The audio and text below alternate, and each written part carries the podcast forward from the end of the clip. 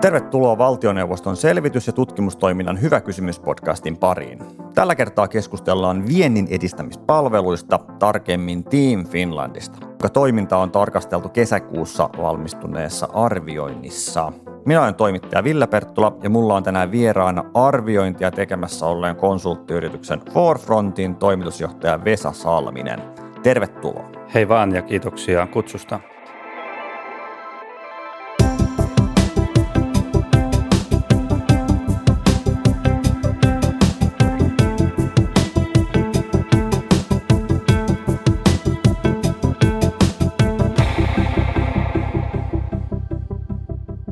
Vesa, mennään suoraan Team Finland-verkoston kehitysehdotuksiin. Tässä niistä muutamia ja näen otteita tästä teidän tekemästä arvioinnista. Verkoston strategisia tavoitteita pitäisi kehittää, palvelulupauksen ja palveluiden kokonaisuutta pitäisi selkeyttää, ulkomaanverkoston työnjakoa ja tiedonvaihtoa pitäisi kehittää ja tulosohjausta pitäisi parantaa – Onko mä Vesa väärässä, kun mä väitän, että 2012 lanseeratulla Team Finlandilla on useita suomalaisten yritysten kansansairauksia, kuten viestintää pitää parantaa. Tämä kuulostaa aika tutulta, vaikka kyseessä ei ole yritys, vaan verkosto. No ehkä ensinnäkin sanoisin, että Team Finland on julkisten toimijoiden muodostama verkosto, eli sinänsä kyse ei ole tämmöisestä organisaatiosta ja julkinen sektori muutenkin hyvin – erilainen, että en, niin kuin varoisin ehkä tekemästä sellaisia suoria rinnastuksia suoraan sinne, mutta tuota, toki jos ajatellaan näitä haasteita, niin nehän on varmastikin hyvin tyypillisiä kaikille tämmöisille verkostoille, joissa tarvitaan viestintää ja pitää rakentaa yhteistyötä ja näin varmasti myös isoissa yrityksissäkin sitten sisällä on paljon tämän tyyppistä niin verkostojen johtamista ja siihen liittyviä haasteita, että siinä mielessä et varmaankaan ole ihan, ihan hakoteilla. Mennään nyt heti tämän jälkeen näihin valoisimpiin puoliin. Tästä nyt saattoi saada sen kuva, että Team Finlandilla on vain ongelmia, mutta näin ei ollenkaan ole. Tämän teidän tekemän arvioinnin mukaan viennin edistämispalveluista on hyötynyt erityisesti PK- ja midcap-yritykset lyhyellä aikavälillä, ja ne on saanut vientinsä vetämään muita yrityksiä nopeammin. Miksi Team Finland on onnistunut erityisesti palvelemaan näiden koko luokkien yrityksiä? No tässä ehkä korostaisin myös, että mehän on tarkasteltu ennen kaikkea sen verkostomaisen toiminnan lisäarvoa näille yrityksille ja se tarkoittaa esimerkiksi sitä, että sitten saadaan palvelut tehokkaammin käyttöön ja ohjataan yrityksiä tehokkaammin oikeisiin palveluihin ja, ja toki sitten Team Finland palvelee hyvin laajasti erilaisia yrityksiä, yrityksiä mutta että, että se fokus on kuitenkin ollut näissä – PK-yrityksissä ja, ja siinä mielessä tietysti niin kuin meidän arvioinnissakin on sitä erityisesti tarkasteltu. Ehkä sitä voisi korostaa, että se haastehan on, on se, että miten hyvin niin kuin laajasta palvelutarjonnasta pystytään sitten eri tyyppisille yrityksille rakentamaan niitä palveluita ja räätälöimään niitä sopivalla tavalla ja tähän liittyen meillä olikin siinä suosituksia siinä meidän arvioinnissa. Mm. Korostuuko näissä tuloksissa siis se, että Team Finland auttaa vasta kansainvälistymässä olevia yrityksiä, jotka lähtee kansainvälisille markkinoille. Niin, se on, kyse on kansainvälistymispalveluita tarjoavien organisaatioiden verkostosta, että siinä mielessä pitää olla jonkinlainen niin kuin into sinne kansainvälisille markkinoille ja jonkinlaisia vähintäänkin kiinnostusta, että on siinä tavallaan palveluiden fokuksessa, mutta tuota, niin kuin sanoin, niin toki siellä on sitten paljon pidemmälläkin olevia yrityksiä, myös ihan suuryrityksiä sitten näiden organisaatioiden asiakkaina. Että. Te haastattelitte näitä yrityksiä tätä arviointia varten. Millaisia hyötyjä sieltä nousi esiin? No sekin toki vaihtelee hyvin paljon sen mukaan, minkälaisista yrityksistä on, on kyse, että pyrittiin kattamaan hyvin niin kuin eri vaiheissa olevia – yrityksiä. Tietysti niin kuin alkuvaiheessa olevat yritykset tarvitsee sellaista niin kuin yleisempää tietoa ja neuvontaa tietoa markkinoista, asiakkaista, kontakteista siellä, siellä uusilla markkinoilla. Taas sitten pidemmällä olevat yritykset ja isommat yritykset esimerkiksi sitten voi hyötyä tämmöistä arvovaltapalveluista, eli tarkoittaa esimerkiksi suurlähetysten edustustojen – palveluita, joilla päästään sitten kiinni, kiinni vaikka isompiin projekteihin ja saadaan ovia avattua siellä markkinoilla, että se on niin kuin hyvin laaja, laaja se skaala. Ja sitten mitä niin kuin pidemmälle mennään, niin sitten tietysti niin kuin se yritykset tarvii yhä niin kuin räätälöidympiä palveluita ja, ja sitten se kysymys varmasti tulee, että mihin asti sitten julkisen sektorin kannattaa niitä tarjota, missä vaiheessa tulee sitten yksityiset palvelut tarjoajat mukaan. Se oli erittäin mielenkiintoinen, kun toit nyt esiin tämän arvovaltapalvelun, niin kerro nyt vähän esimerkkiä siitä, että millainen tämä on ja millaiset yritykset käyttää arvovaltapalvelua, minkälaisia ovia suurlähetystöt voi avata yrityksille? No siinä varmaan parhaat, parhaat asiantuntijat olisi, olisi siellä tuota, suurlähetystössä ja verkostossa, mutta tuota, ehkä jos jotakin esimerkkejä, niin tietysti ajatellaan nyt vaikkapa jotakin terveysalaa, jossa sitten tehdään isoille – sairaaloille tai niin kuin julkiselle sektorille hankkeita, niin varsinkin sitten tuolla maailmalla ja, ja kehittyvillä markkinoilla varsinkin, niin se julkisen sektorin rooli siellä on hyvin, hyvin keskeinen siellä niin kuin asiakkaiden päässä ja sitten sinne yhdellä pienellä yrityksellä voi olla hyvin vaikea päästä, että sitten tarvitaan tavallaan niin kuin leveämpiä hartioita ja, ja sitten sitä arvovaltaa, että saadaan niitä, niitä kontakteja rakennettua sinne, niin tässä nyt yksi esimerkki. Kyllä jos laveasti määritellään, niin Suomessa on ollut viime vuosina tämmöinen startup-puumi. Näkyykö tämä tässä arvioinnissa jotenkin? Oliko siellä paljon vastaajina startuppeja? No kyllä niitäkin, niitäkin oli ja tietysti niin jos ajatellaan Team Finland-verkoston asiakaskuntaa ja vaikkapa nyt sitten Business Finlandin rahoitusta, niin kyllähän siellä hyvin paljon startuppeja on asiakkaina, että tuossa niin jos ajatellaan startupeja, varsinkin tällaisia niin, kuin niin sanotusti näitä Born Global-yrityksiä, jotka jo lähtökohtaisesti toimii kansainvälisesti. Ja tietysti näitä tällaisia Born Global-yrityksiä on niin kuin paljon vähemmän, että sitten se on niin kuin, vaatii hyvin sellaista niin kuin räätälöityä palvelua sitten, että niitä pystyttäisiin auttamaan, niin, niin se on sitten ihan hyvä kysymys, että missä määrin tavallaan siihen voidaan mennä niin kuin tämmöisellä – laajemmalla julkisella palvelulla ja, ja mitä pystytään tavallaan tarjoamaan sitten näille niin kuin, ehkä tällaisen niin kuin rahoituksen lisäksi näille tämmöisille niin sanotusti Born Global-yrityksille, jotka jo, joilla on jo ne kansainväliset verkostot olemassa ja, ja tota, usein voi olla taustalla sarjayrittäjiä tai muita, jotka tuntee jo rahoittajat ja, ja näin edespäin, että se on sitten, ja ehkä ne sen tyyppiset yritykset eivät välttämättä sitten ne ihan heti haekkaan sinne – haetkaa sitä niin kuin neuvontapalvelua esimerkiksi, että niillä on jo omat, omat tavallaan asiantuntijat siinä, mutta tota, toki sielläkin voi sitten, voisin kuvitella ainakin, että tämmöiset arvovaltapalvelut tai muut sellaiset on varmastikin ollut käytössä. Että. Kyllä, kyllä riippuu tietysti aivan, aivan yrityksen alasta, että mitä, mitä tekee. Kyllä. Tämä oli mun mielestä mielenkiintoinen kohta tässä teidän arvioinnissa. Team Finlandin viennin edistämispalveluilla ei ollut liikevaihdon arvonlisän ja tuottavuuden osalta tilastollisesti merkittäviä vaikutuksia. Avaa vähän, että mitä tämä tarkoittaa ja miksi näin on. Joo, tämä on ehkä tuota kysymys, johon kollegat tuolta Etlatiedosta, joka oli siis mukana tässä arvioinnissa tätä ekonometrista analyysiä tekemässä, osaisi varmasti paremmin vastata, mutta ehkä näin yleisellä tasolla ensinnäkin ehkä toteaa, että tällaisia vaikutuksia ei siis tässä analyysissä havaittu, Sellaisia voi tietysti olla, olla siitä huolimatta, että sitten niihin ei vaan päästä välttämättä kovin helposti kiinni ja ehkä ylipäätään viennin ja kansainvälistymispalveluiden vaikutusten arviointi ekonometrisillä menetelmillä ei ole ihan yksinkertaista ja, ja se var, varmasti niin kuin vaatii myös paljon tätä niin kuin jatkossakin, että pystytään, saadaan parempaa aineistoa ja päästään, päästään vielä syvemmälle niihin – niihin kysymyksiin.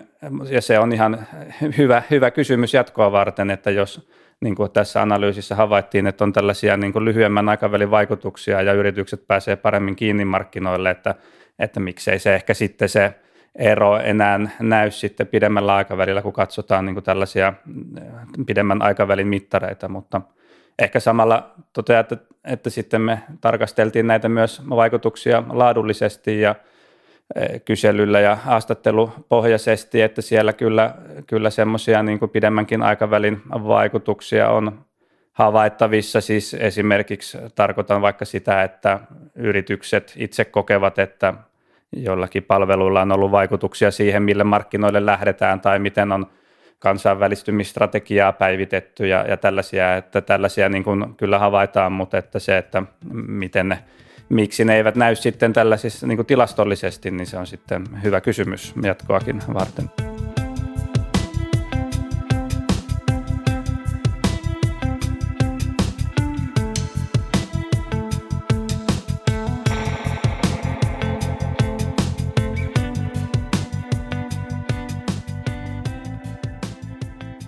Palataan vielä näihin verkoston strategisiin tavoitteisiin – mitä ne ovat ja miten niitä pitäisi terävöittää? Miten tämä tavoitteet saataisiin paremmaksi?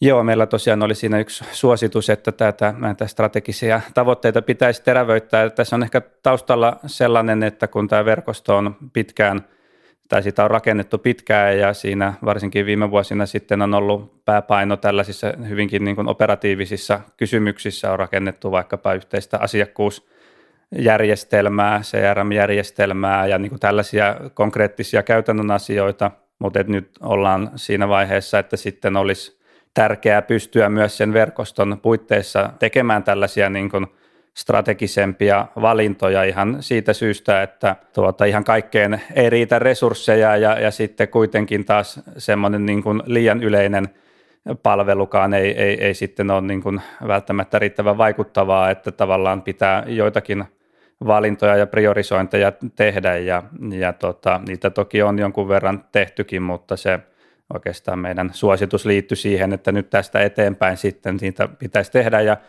pitäisi tehdä enemmän, liittyy vaikkapa siihen, mitkä on ne markkinat tai teemat tai, tai tämän tyyppisiä kysymyksiä, että me nyt ei oteta tässä kantaa siihen, mitkä ne, mitkä ne valinnat sitten on, vaan että pitäisi niitä tehdä ja se, että miten ne tehdään ja millä prosessilla, niin se on tietysti tai siihen pitää kiinnittää huomiota, mutta tota, tämä oikeastaan on tässä, tässä taustalla. Tässä teidän arvioinnissa mainittiin, että on ollut tapauksia, joissa ulkomaanverkoston eli Team Finlandin palveluihin ohjautuu yrityksiä, joilla ei kuitenkaan ole käytännössä edellytyksiä kansainväliseen liiketoimintaan. Tämä on mielenkiintoista. Eikö tämä kerro siitä, että yritykset ei täysin hahmota, mikä Team Finland on, vai mistä tämä kertoo sun mielestä? No lyhyesti, niin kyllähän sitä se varmasti juuri tarkoittaa, että ja se olikin varmaan se yksi pääjohtopäätös tässä, että se niin verkosto ei vielä näyttäydy riittävän selkeänä yrityksille.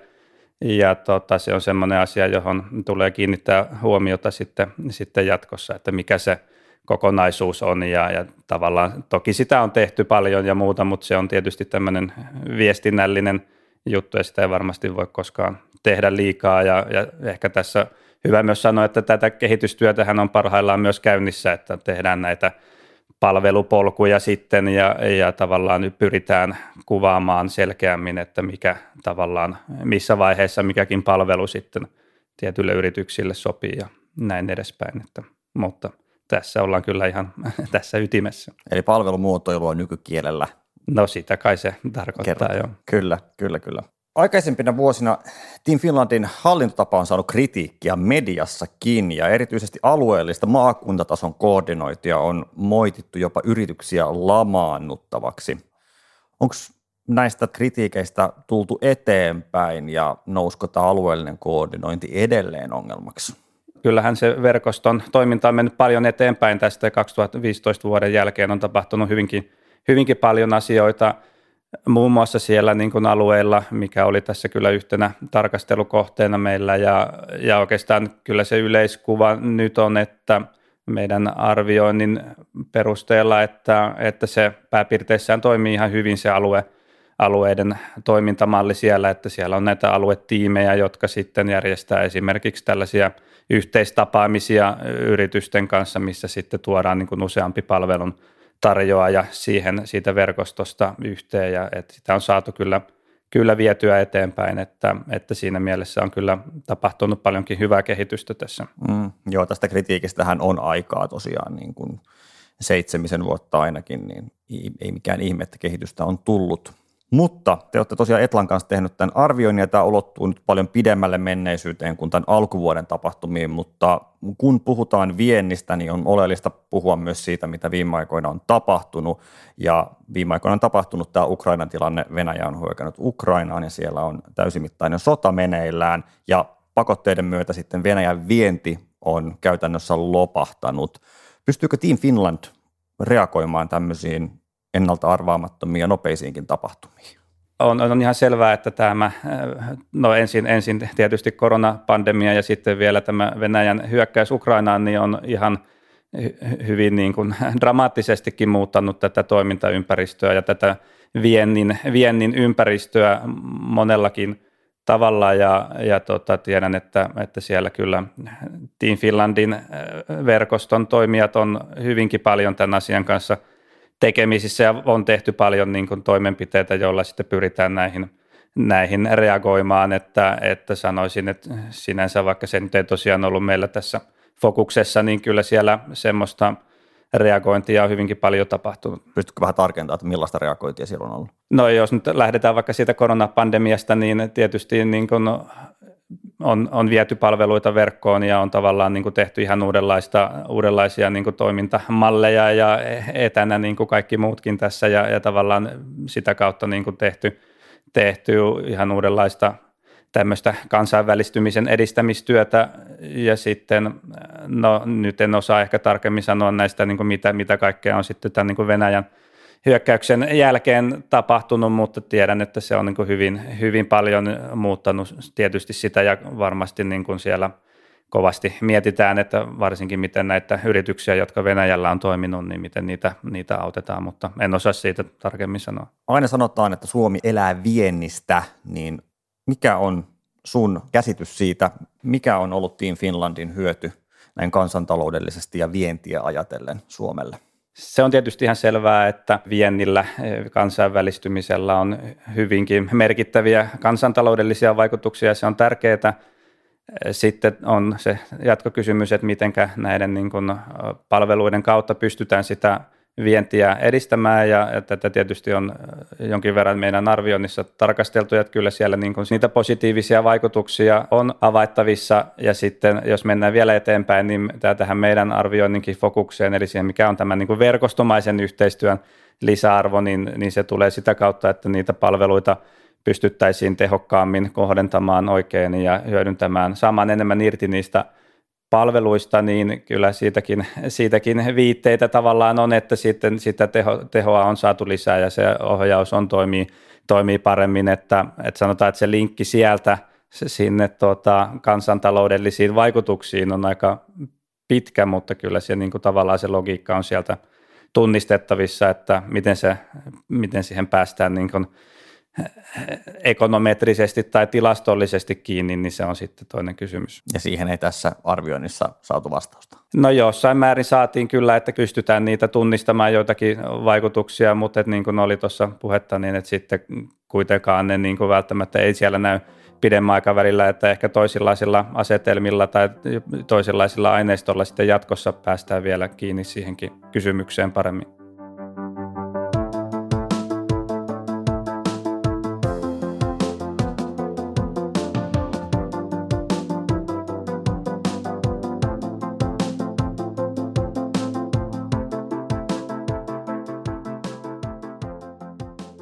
Seuraavaksi on hyvän kysymyksen aika. Tällä kertaa studion ulkopuolelta kysymyksen esittää Keskuskauppakamarin kansainvälisten asioiden johtaja sekä kansainvälisen kauppakamarin maajohtaja Lenita Toivakka.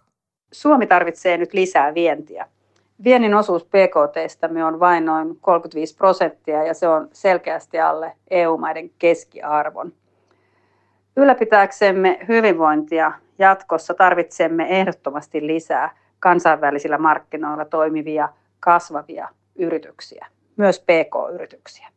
Kysynkin, miten Team Finland toimijat voisivat paremmin yhdessä tukea ja kannustaa useampia yrityksiä viemään osaamistaan ja kasvamaan Suomen rajojen ulkopuolella?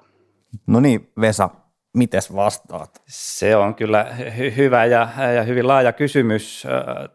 Tuota, jos ajatellaan sitä, että mitkä kaikki asiat vaikuttaa siihen, että yritykset lähtee kansainvälisille markkinoille, niin sehän on hyvin laaja kokonaisuus, että siihen liittyy sitten kaikki alkaen nyt vaikka koulutuksesta ja osaamisesta ja verotuksesta ja kaikesta niin kuin tällaisesta toimintaympäristöön liittyvistä tekijöistä, että syntyy sellaisia yrityksiä, jotka sitten on halukkaita – halukkaita lähtemään, että sanotaan Team Finlandilla varmasti on siinä, siinä sitten hyvin tärkeä rooli sitten, kun sellaisia, niin kuin, sellaisia potentiaalisia yrityksiä on ja että pystytään auttamaan niitä ja löytämään niitä oikeita kontakteja sinne markkinoille ja miksei kontakteja myös sitten Suomessa tavallaan, että pystyy syntymään tällaisia vaikka niin kuin yhteisiä hankkeita ja ekosysteemejä sitten, jotka joiden kautta sitten niitä vientikykyisiä ja vientikelpoisia tuotteita ja palveluitakin syntyy. Eli sanotaan että näin, että Team Finlandilla on siinä semmoinen ehkä rajallinen, mutta kuitenkin tärkeä, tärkeä rooli ja, ja ehkä sitten laajemminkin näillä voisi sanoa Team Finland toimijoilla, jotka siellä on mukana, niin tavallaan tämän koko niin kuin laajemman toimintaympäristön kehittämisessä siihen suuntaan, että tämmöisiä yrityksiä sitten jatkossa syntyy myös lisää ja yritykset sitten haluavat äh, lähteä, lähteä ja uskaltavat ja on sitä osaamista sinne kansainvälisille markkinoille. Ehkä nostan yhtenä asiana sen, mikä ei ollut tässä meidän arvioinnissa mukana, mutta on hyvin tärkeä tämmöisten kansainvälistymistä tavoittelevien yritysten näkökulmasta on tämä osaajakysymys, eli se, että löytyy niitä, niitä hyviä osaajia ja hyviä tuota, työntekijöitä, saadaan sellaisia työntekijöitä, jotka sitten tavallaan on myös, tarvitaan siihen kansainvälistymiseen, että, että se, se on semmoinen niin tärkeä kysymys varmasti jatkossa, että miten siihen löytyy ratkaisuja. Tähän on iso kysymys tämä osaajapula pula Suomessa. Luuletko, että Team Finland voisi olla jonkunnäköinen ratkaisu tässä? Tai heiltä löytyisi työkaluja, joilla tätä päästäisiin ratkomaan? Team Finland toimijoiden piiristä varmastikin löytyy, mutta että kun Team Finland on, ja varmasti ihan hyvä niin, keskittyy näihin kansainvälistymispalveluiden ja niiden tavallaan tarjoamaan, niin sitten se, että missä määrin kannattaa nimenomaan tätä Team Finland-lipun alla lähteä laajentamaan – paljon sitä fokusta erilaisiin kysymyksiin, niin on, on toinen, toinen juttu, että eikä sitä niin kuin sinänsä ole tässä meidänkään arvioinnissa suositeltu, vaikka, vaikka siellä onkin sitten, sitten tämä, tämä suositus siitä, että tämä kysymys pitäisi niin kuin jollain tavalla pystyä, pystyä huomioimaan. Suomessahan on esimerkiksi tämä Talent Boost ja tällaiset hankkeet sitten, jotka tätä niin kuin talenttikysymystä vie eteenpäin, että, mutta et miten ne sitten kytketään tähän niin kuin Team Finlandiin, joka on tätä niin kuin viennin ja kansainvälistymisen edistämistä, niin, niin se on sitten, sitten vielä toinen kysymys. Kiitos haastattelusta Forfrontin Vesa Salminen. Kiitoksia.